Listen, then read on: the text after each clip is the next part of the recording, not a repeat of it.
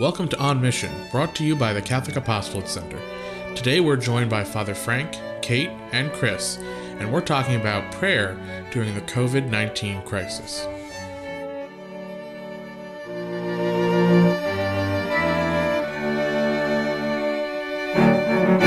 So I think it's interesting that this entire crisis, this pandemic, uh, happened to I guess here in the United States at least, uh, come to the forefront really during the season of Lent. Um, that kind of, I, I, can remember Ash Wednesday, and uh, I was in the office at work, and we had a meeting with a client outside of the office, and there was no care in the world um, just going. And, and I remember in the meeting, you know, people were saying, yeah, well, we don't really know what's going to happen, but blah, blah, blah, blah, blah, whatever.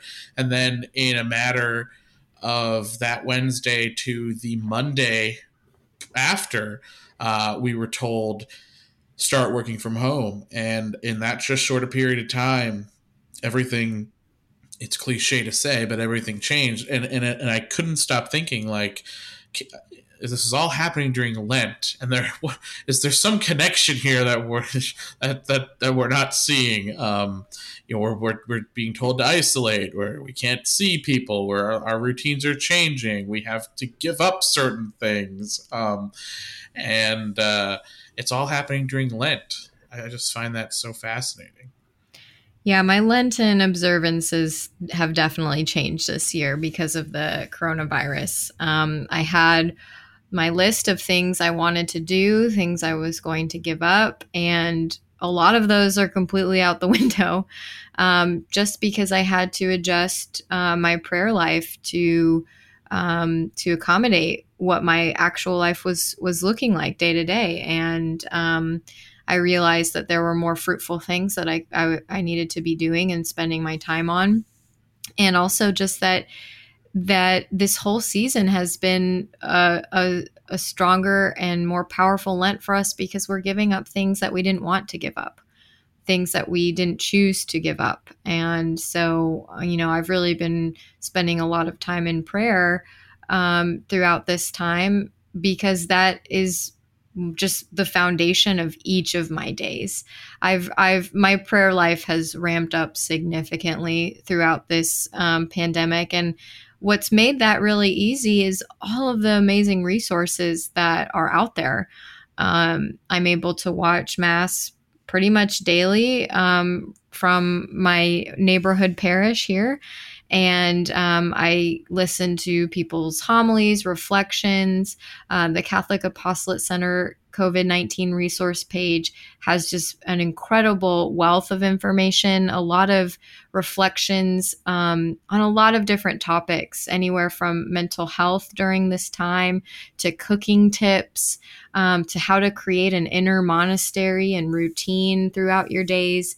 Um, and so, yeah, prayer has really been fundamental not only to the season of Lent, as you know, we we tr- it's one of the three pillars that we talk about um, prayer, fasting, and almsgiving, but also especially throughout this pandemic. Um, what what types of prayer have you guys found to be fruitful during this time?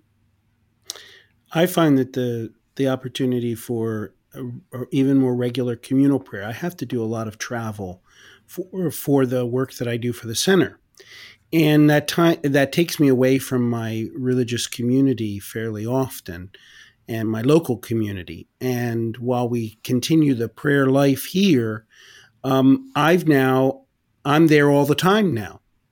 And that's really a, a wonderful thing. And it's been a very enriching thing for me during this time. I think, um, I think for me, what I've,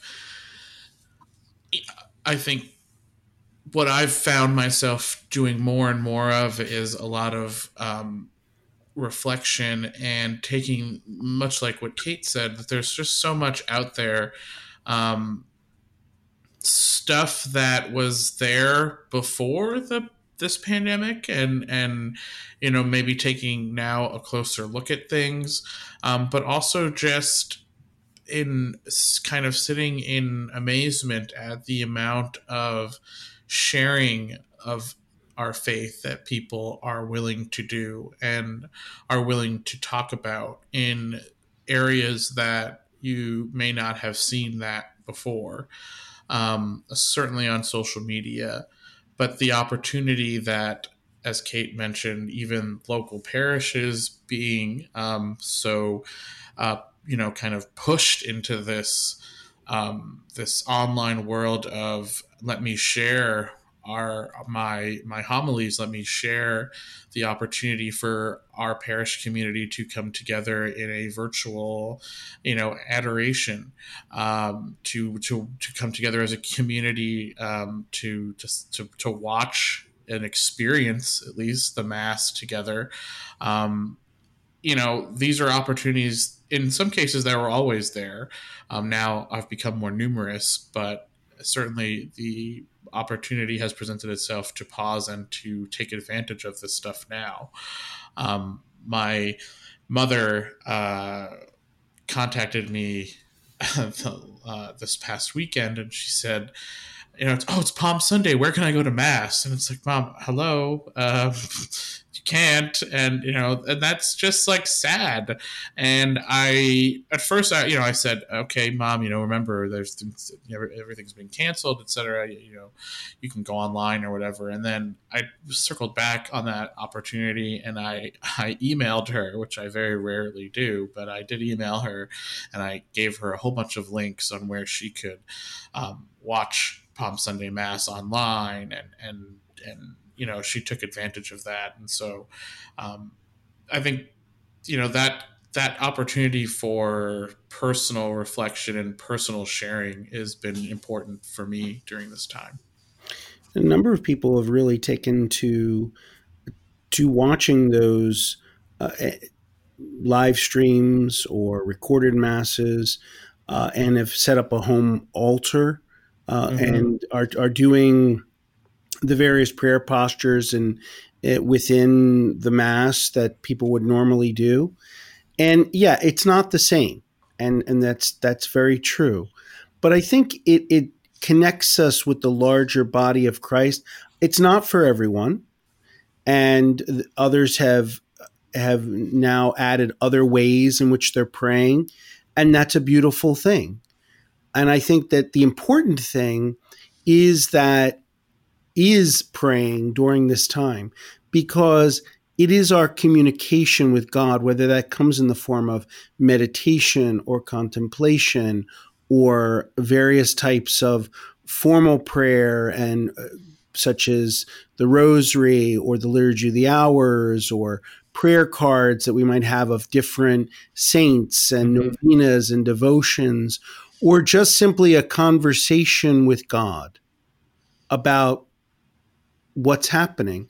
Intercessory prayer as well for the, the different people who are in need of prayer right now, whether it's medical personnel, first responders, people who are sick, people who are dying, people who have died.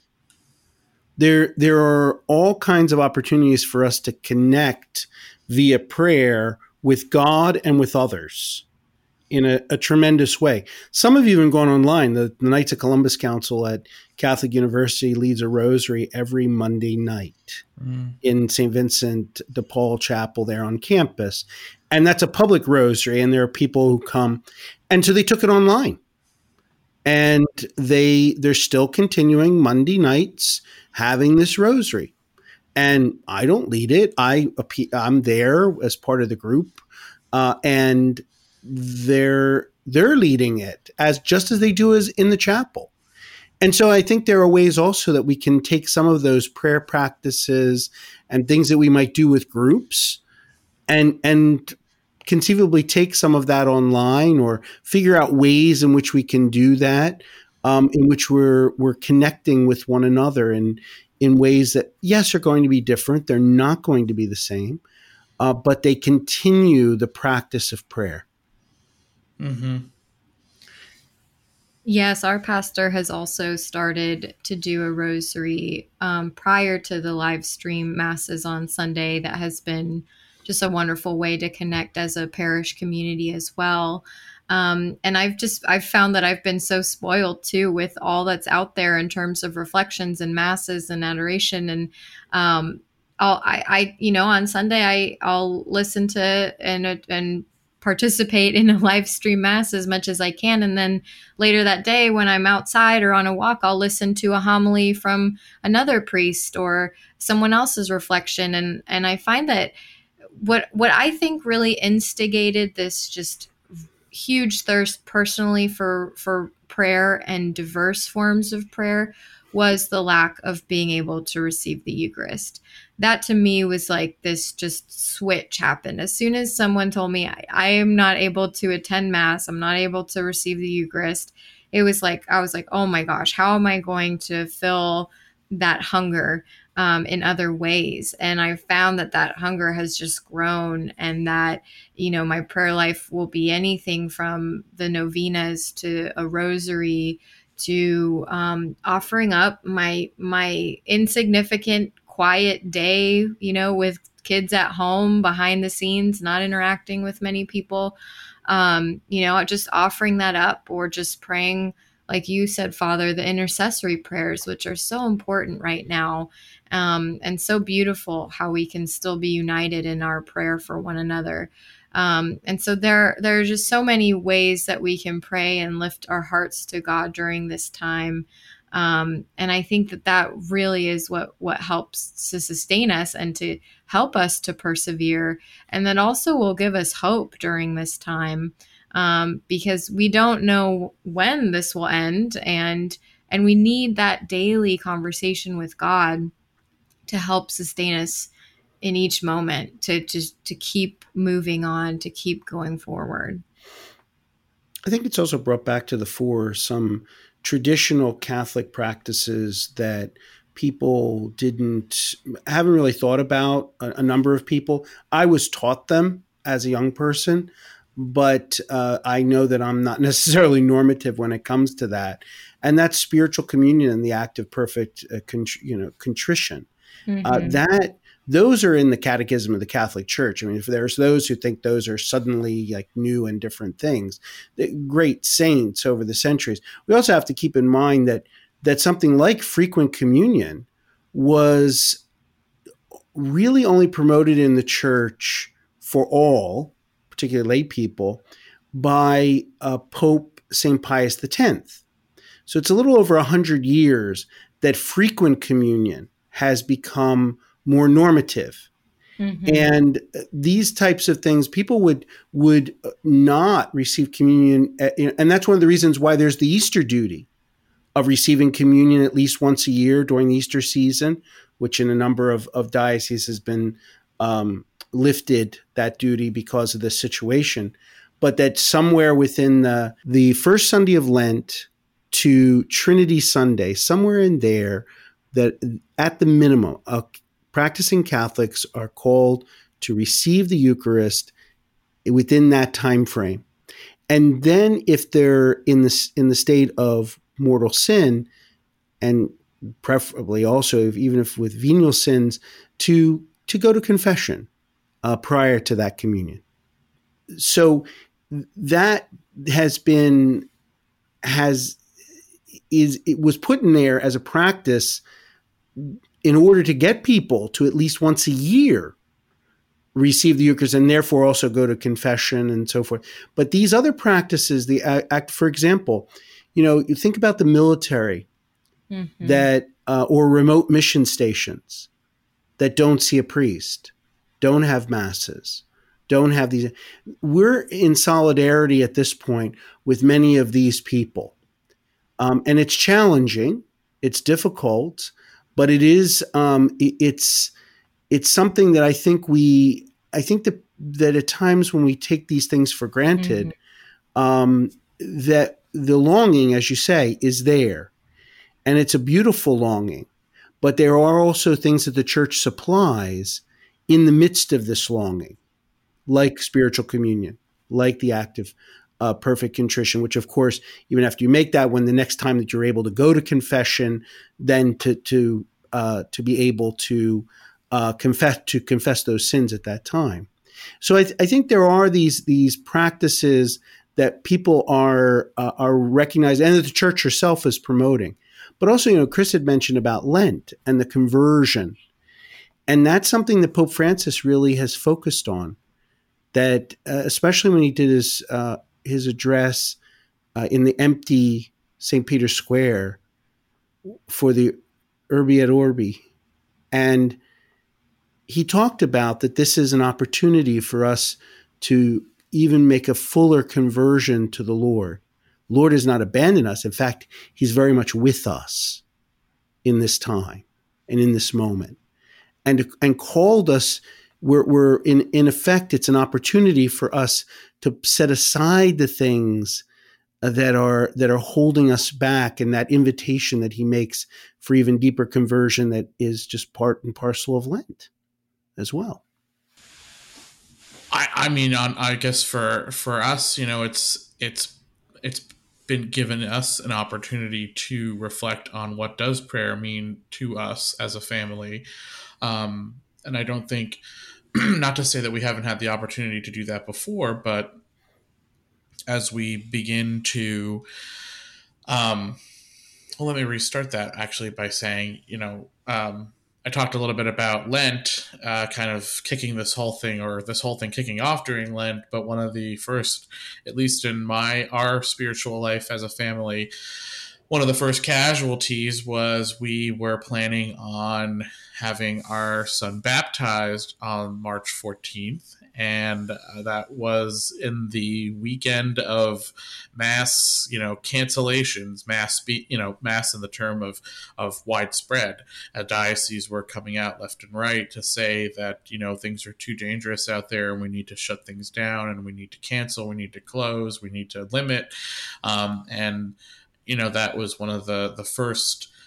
Uh, first casualties in terms of our kind of family prayer life and, you know it's it's obviously you know it will it will happen at an appropriate time and and it's not like it won't happen but it it does it gave us a moment to pause and to say okay well what do we do now and how do we move forward um, how do we continue to look forward to that day where we get to bring our son um, you know into the faith? Um, and and and like I said, um, I think it's just given us an opportunity to make some decisions about how we want to um, bring up our son in the faith and how we want to introduce our son to prayer and what does that you know, you know we can pray now of course. I like to i'm i'm very uh, my wife would off my wife would say that i'm being silly but i, I am not convinced that uh, at oh, just over two months that he can actually understand what i'm saying. I, have been told otherwise but uh, certainly the getting into the rhythm and getting into the practice and getting into the um, the routine of prayer is important. Um, and so I think this whole situation presents with us with an opportunity to pause, reset, and maybe rethink and um, therefore you know go out when this is over uh, renewed with a, a sense of prayer routine mm-hmm. Yeah, my sons are four and two, and um, our four year old is able to grasp that something's going on, that there's a virus, that he can't go out, you know, to the playground or to the library or to his friend's house. And he, I think he has seen that as a family, we've turned more and more to various forms of prayer during this time to sustain us um, you know, in the morning when I'm making breakfast for the boys and we're starting off our day, I'll turn on the live stream of our parish's morning mass and we'll listen to um, the readings and the homilies. Um, we before naps, we're we're praying the rosary to kind of quiet us down.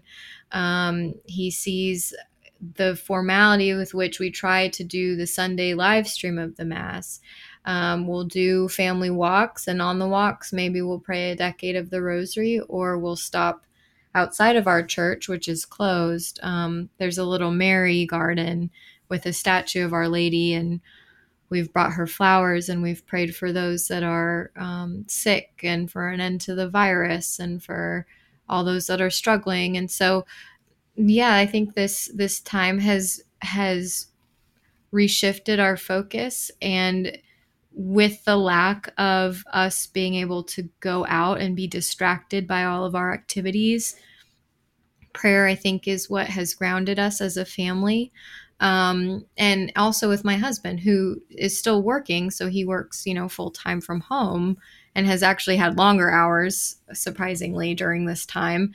Um, but we do our novena together um, for an end to the virus, or we'll do a decade of the rosary, or we'll share where we saw God in throughout our day. And so, yeah, prayer takes very many forms during this time, but it's important to to keep doing it as a family and also you know to try to see how we can pray as a church and as a community i was very touched by pope francis's Urbi et orbi blessing and he had i believe it was about 15 minutes of adoration after his blessing um, and just the thought of so many th- hundreds of thousands of people across the world praying and receiving that blessing together was a very powerful experience for me. Um, very just i was i was very touched by it personally. So um, yeah i think there are a lot of creative ways that we can pray not only by ourselves but also reach out and maybe pray a rosary with friends or um, read scripture together and reflect on that um, or journal like you were saying chris a lot of reflection during this time. Yeah there's there's tremendous opportunities that are that are there uh, for for us to have uh, prayer uh, with one another and prayer together as a as a church community. And I, I think that it's important for us to to recognize that there are many different ways to pray. Uh, we have a number of resources on the center's website uh, related to that, and I think we need to recognize that that there are uh, opportunities uh, for us to be able to do that, and to to take the time to pray it's it's not some uh, and especially if we have extra time on our on our hands there's really an opportunity for us to to recognize that we're we're not alone in this that Christ is with us and that is something that I think is um, we just have to continually remind uh, each other of not just simply uh, stop for a moment and and think about it for just a moment, but really enter into the fact that Christ is with us. And that's a, a tremendous uh, opportunity for us to recognize. So, we have uh, plenty of resources online related to this current pandemic that we're in. We also have our prayer and catechesis resource page, um, and we have some some specific resources under prayer and catechesis that we've pulled out, and uh, that might be particularly relevant to you during this time. Um, go ahead and check out our resource page at CatholicApostolatecenter.org. Just click on the COVID 19 resource page button and you should be able to find uh, lots of resources, podcasts, webinars, articles, and links to various um, trusted sources to help you get through this time. And be sure also to uh, share this podcast with anyone that you think uh, would benefit from hearing hearing us and talking with us. Um, and and let us know what you're doing. Uh, let us know how it is how you're doing through this uh, this crisis by leaving us a comment on our Facebook page, uh, our Twitter or Instagram uh, sending us an email at info at catholicapostolatecenter.org. Um, and we're also accepting prayer intentions, um, prayer requests that are going to be offered up at daily mass in the St. Vincent Pallotti Chapel at the Catholic Apostolate Center. You can find that uh, form to fill out uh, on our resource page as well. Thank you again for listening to On Mission, a podcast brought to you by the Catholic Apostolate Center. Be sure to like, review, and subscribe so you don't miss an episode. For more information on these and other topics, be sure to visit us at CatholicApostolatecenter.org.